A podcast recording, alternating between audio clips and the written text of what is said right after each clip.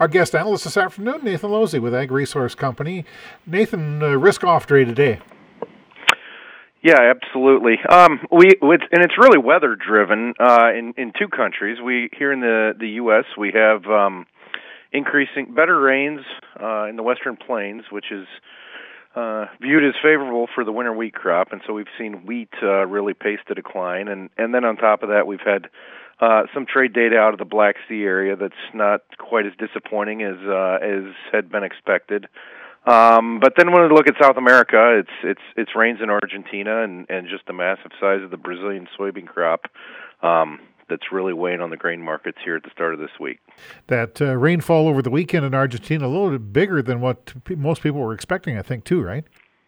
Yeah, the GFS weather model is not not had the best track record here lately, um, and so yeah, um, just based on at least on the GFS forecast, everything yeah, rains over the weekend were certainly a lot better than expected, and so there's hope that um, you know some of the later planted soybeans uh, will benefit and and and yields will uh, will will benefit as well.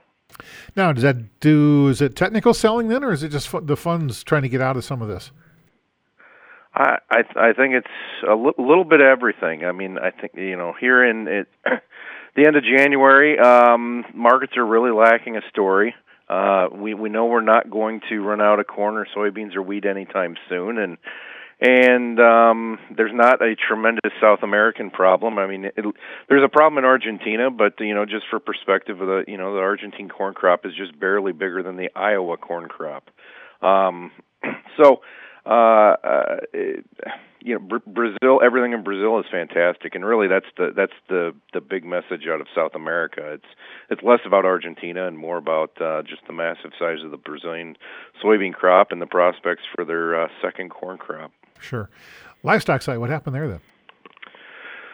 Well, um, we had a, a cattle on feed report on Friday that that really didn't have a bearish surprise, and in fact, it showed us um, uh, the decline in, in feedlot inventories was the the year over year basis was the largest since uh, going back all the way to 2014 if we overlook the COVID months, and so uh, n- not a bearish surprise there, which uh, was I guess supportive for cattle, and so we got a rally in, in fat cattle prices. And.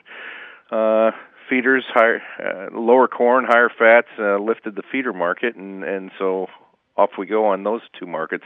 In hogs, uh, we still do not have a confirmation of a low in the cash market, and so it's uh, it's still a grind lower there. I mean, uh, funds have have been waiting uh, for a, a, a seasonal turn, but we still haven't gotten it. Um, you know, we think here in the next uh, two to three weeks we should get that, and and then then things turn a little bit a little bit more favorable for the hog market. But until then, um, it's hard to get too excited. Yeah, for sure. Anything else we need to be aware of?